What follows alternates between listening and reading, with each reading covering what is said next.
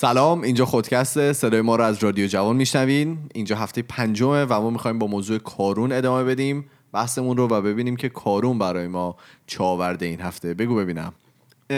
این هفته یه مقدار راجع به فشارهایی که روی جوانان و حالا نوجوانان ایرانی توی فرهنگ ایرانی هست چیزایی که بهشون اعمال میشه صحبت کنیم. خلاصه هممون از همون اول بچگی اول از طرف خانواده بعد از طرف مدرسه و حالا جامعه. اول تولد بعد مدرسه دانشگاه زن و بچه و بعد میفتی میمیری بگو به من. این زندگی خوب نه؟ اون چیزا که واسه تو ارزشن. واسه من فقط یه جورای چرخشن یه سری مسائل به ما القا میشه. مجبوریم انجامشون بدیم. مثلا همه باید تون تون درس بخونن. این درس خوندن فقط شامل اون درسی میشه که آموزش پرورش ایران میگه. یعنی یکی اگه به علاقه آشپ... به آشپزی ببخشید علاقه داشته باشه نمی‌تونه بره سراغ کتابای آشپزی آشپزی بخونه. حتما این درس خوندن فقط اون چیزیه که توی مدرسه و خلاصه معلم ها میگن. بعد تون تون درسش رو بخونه بعد بره وارد دانشگاه بشه. اصلا نباید پشت کنکور بمونه چون که اگه پشت کنکور بمونه از بقیه همسن و سالاش عقب میمونه. آخ آخ خب. بعد درست که تموم میشه حالا سریع یا باید بری کار پیدا کنی یا بری یه ارشد بگیری. یه سری هم که اصلا باید برن اصلا دکترا بگیرن.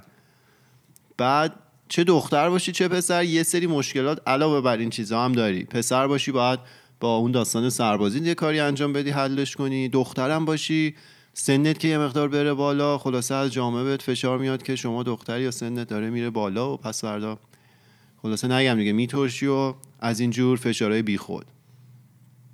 خب؟ بعد حالا خلاصه درس تمام میشه بالاخره میری سر کار یه کاری پیدا می‌کنی. حالا باید ازدواج کنی. فشار میاد که شما باید ازدواج کنی. بعد آیا اصلا برای این ازدواج کردن آماده هستی؟ نیستی؟ الان وقتش هست برای تو که ازدواج کنی یا نه؟ از اون بدتر ازدواج می‌کنی بعد حالا وقت بچه دار شدنه. حالا اینو دیگه واقعا آمادگیشو داری که بچه داشتی. اصلا صبر و حوصله و انرژی و اصلا سواد بچه بزرگ کردن رو داری. من اینجا دیدم یه خانم ایرانی خانم جوان ایرانی توی فروشگاهی بود. بچه خیلی کوچیکی داشت مثلا دو سه ساله داشت بهش می‌گفت مثلا فلان کارو نکن می‌زنم بچسبی به دیوارا. دقیقا گفتن که من قشنگ اینو شنیدم. بعد یعنی جملهشون کاملا دقیقا همین دقیقا همین بود که می‌زنم بچسبی به دیوار. مگه داریم. بعد خب این چه تأثیری بدی روی چه تأثیر بدی روی اون بچه می‌ذاره؟ حالا من بعدا یه اپیزود می‌خوام خیلی مفصل راجع به تأثیری که اون کودک ها از بچگی توی دوران بچگیشون از بقیه می‌گیرن و چه تأثیری می‌تونه توی آیندهشون داشته باشه. که انشالله شبکه چهار پخش میشه. آنچه خواهید شنیده این. خب. آره چقدر موثره اون تربیتی که تو بچگی میشی توی میزان موفقیت اون آدم توی آینده. خلاصه یعنی واقعا ممکنه آمادگیشو نداشته باشیم صرفا چون سنت به یه عدد خاصی رسیده و بقیه دارن ازت می‌خوان که این کارو بکنی. بری مثلا ازدواج کنی بچه داشتی بعدم که بچه دار میشی دیگه زندگی سختتر میشه دیگه. بالاخره چند تا آدم دیگه اضافه کردی به دنیا و باید بری دنبال کاراش و خرجش رو بدی و از این داستان ها حرف من که یه مقدار صبر کنیم اینجا. توی این مسیری که ما گفتیم و شاید مسیر خیلی از ما ایرانیا باشه کجای کار ما وقت داریم که به خودمون فکر کنیم یه مقدار خودمون رو بیشتر بشناسیم. اصلا همچین اتفاقی میفته چقدر وقت برای خودمون می‌ذاریم؟ مثلا اینجا توی مصاحبه کاریشون معمولا ازتون می‌پرسن هابی یا سرگرمی شما چیه؟ بعد نمی‌تونی مثلا بگی که چون من فیلم می‌بینم ورزش می‌کنم چون این کارا اکثرا همه می‌کنن. می‌بینیم که اینجا یا دنبال یه سری علاقه خاصی میرن مثلا طرف دوست داره از کویر عکس بگیره. چون طرف تیراندازی با کمان دوست داره. ولی متاسفانه ماها انقدر وقت نداریم انقدر فرصتش رو نداریم که بریم دنبال چیزایی که واقعا می‌خوایم. و شاید خیلی از ماها اصلا نمی‌دونیم چه چیزایی رو واقعا دوست داریم به چه چیزایی واقعا علاقه داریم. صرفا از بچگی یه مسیری جلومون بوده و عرف جامعه اون مسیر رو به عنوان مسیر خوب میشناخته. و ما هممون شروع کردیم اون مسیر رو رفتن. حتما هممون دور زیاد دیدیم آدمایی که چقدر استعداد توی زمینه خاصی داشتن. ولی به خاطر اون فشاری که خانواده جامعه اون عرفا اون فرهنگ آورده مجبور شده یه مسیر دیگه یو بره. مثلا من دوستی داشتم که واقعا استعداد فوتبال بود. ولی این آدم مجبور بود بیاد مثلا تو فلان مدرسه درس بخونه بیشتر وقتش رو درس بذاره. آخرش هم نه تو درس آدم موفقی میشه نه اون فوتبال که استعداد خیلی خوبی داشته یکی دیگه داشتم واقعا روابط عمومی فوق العاده ای داشت. با هر آدمی صحبت می‌کرد قشنگ مصداق مهره مار بود. خب ببین موقعی که اینجور مسائل به وجود میاد معمولا توی مثلا جامعه ایرانی حتی تو جامعه خارجی کسایی که می‌خوان در واقع یک شغلی انتخاب بکنن یا درسی رو بخونن بهشون میگن خب از این تو چقدر می‌تونی بعدم پول در بیاری؟ اون در واقع معیار پول در آوردنه در مثلا آینده همیشه خیلی مهمه. واسه همین مثلا فشار هست روی چه می‌دونم وکیل شدن یا دکتر شدن یا مهندس شدن که من نمیگم این چیز درستی است ولی میگم همیشه اون معیار چقدر پول در آوردنه خیلی مهمه. مثلا کسی که می‌خواد مثلا اگر آشپزی دوست داری و می‌خوای بری آشپز بشی همیشه میگن خب تو چقدر می‌تونی از این آشپزی پول در بیاری؟ یا من کسی رو که خب همین دوستمون که برای ما آهنگسازی کرد. همیشه هر کس به هر جایی میگه که در واقع من آهنگسازی خوندم اولین چیزی که همه بهش میگن اینه که خب از این رو اصلا میشه پول در آورد یا اصلا نمیشه پول در آورد. این همیشه یه معیاری که همیشه توی تمام جوام... جوامع بهش در واقع می‌رسن. من برای. این قضیه مثال نقض دارم. لزوما اون باوری که توی اون فرهنگ یا جامعه هست رابطه مستقیم با این پول در آوردنه نداره. الان مثال بارزش رو من بگم. توی حالا رشته ریاضی تو ایران همیشه رتبه‌ای که بالاترن اول برق رو پر می‌کنن بعد مهندسی مکانیک بعد مهندسی کامپیوتر. خب ولی الان چندین سال تو کشورهای دیگه مهندسی کامپیوتر بالاتر از همه اینا ارجحیت داره چون پول درارتره پول سازتره. تو ایران الان یواش یواش جای مهندسی کامپیوتر و مکانیک عوض شده ولی همچنان برق یکه. یعنی می‌خوام بگم این واقعا رابطه مستقیمی نداره. صرفا یه سری باوره یه سری باور غلطه که تو جامعه هست و شما رو مجبور می‌کنن بری توی یه مسیری و با این کار صرفا اعتماد به نفس این آدما رو ازشون می‌گیریم. یعنی در واقع این راهی رو می‌تونسته بره که توش استعداد خوبی داشته ولی مجبورش کردیم یه راه دیگه بره. اعتماد به نفسش گرفته میشه و پس فردا شاید اون بازدهی مطلوبی که می‌تونسته داشته باشه رو دیگه نداره. من خودم به شخصه باور دارم هر آدمی برای یه کار خاصی ساخته شده. ساخته شده و باید بگرده اون کاره رو پیدا کنه. این غلطه که ما از همه انتظار داشته باشیم دکتر مهندس یا وکیل بشن. خب البته من اینو بگم واسه اینکه بخواد بگرده تا اونو پیدا بکنه تو خودش یه سری پیش نیازایی باید باشه. همینطوره.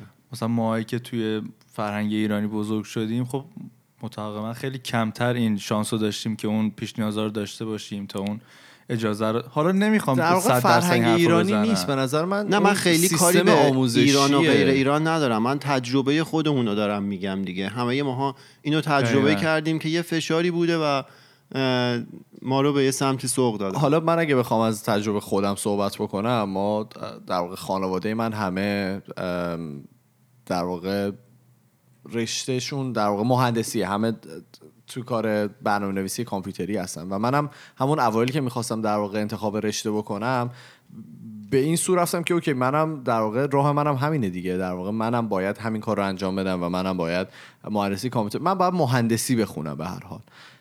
شاید یک سال یک سال و نیم من مهندسی خوندم و دیدم که اصلا بهش علاقه ندارم و اصلا نیم- اگه بخوام ادامه بدم شاید بتونم ادامه بدم. نمره من بد نبود واقعا. اگر که می‌خواستم ادامه بدم می‌تونستم بخونم و تمامش بکنم. در واقع کلاس اولیه که برداشته بودم همه رو با نمره خوب پاس می‌کردم. ولی خب علاقه بهشون نداشتم.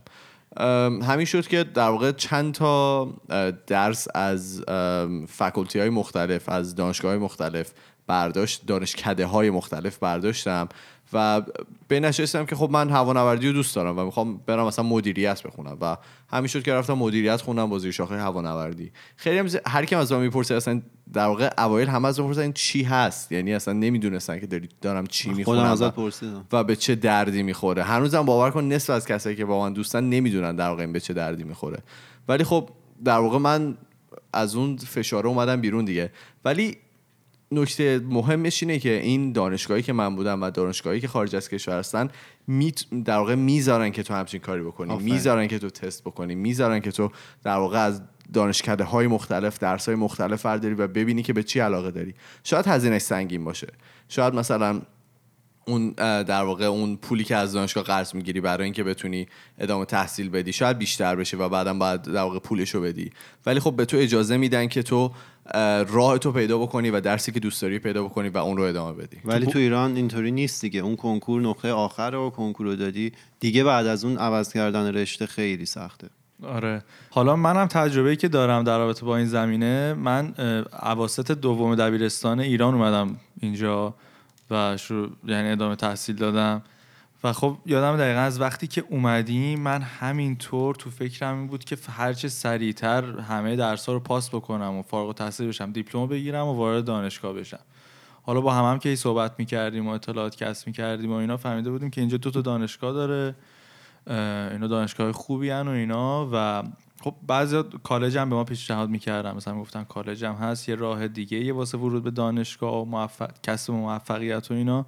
ولی خب حالا من خودم شخصا با اون ذهنیتی که داشتم و با اون چیزی که باش بزرگ شده بودم که اکثر- همخونی نداشت. آره همخونی نداشت. اصلا کالج رفتن رو یک concept بد و پایین و مثلا صد- خیلی تحقیرانه بهش نگاه می‌کردم و خب تو اون مدت مثلا دو سال دو سال خورده ای طول کشید تا من پذیرش دانشگاه بگیرم واقعا سالهای سختی بود واسم.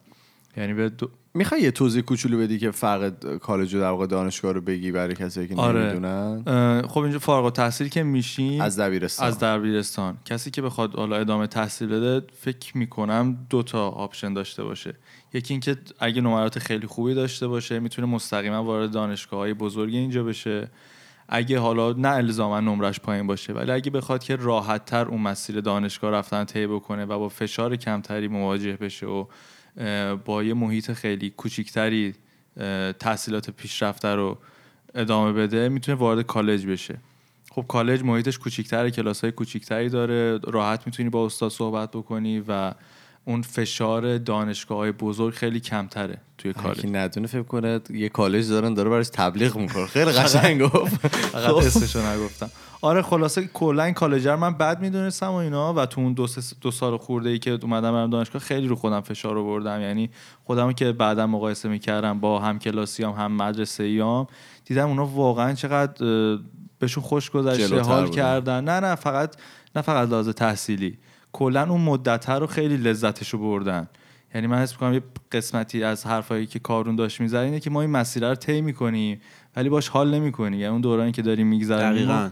نمی‌فهمیم که داره میگذره و تقریبا از دستش میدیم. هدر میره.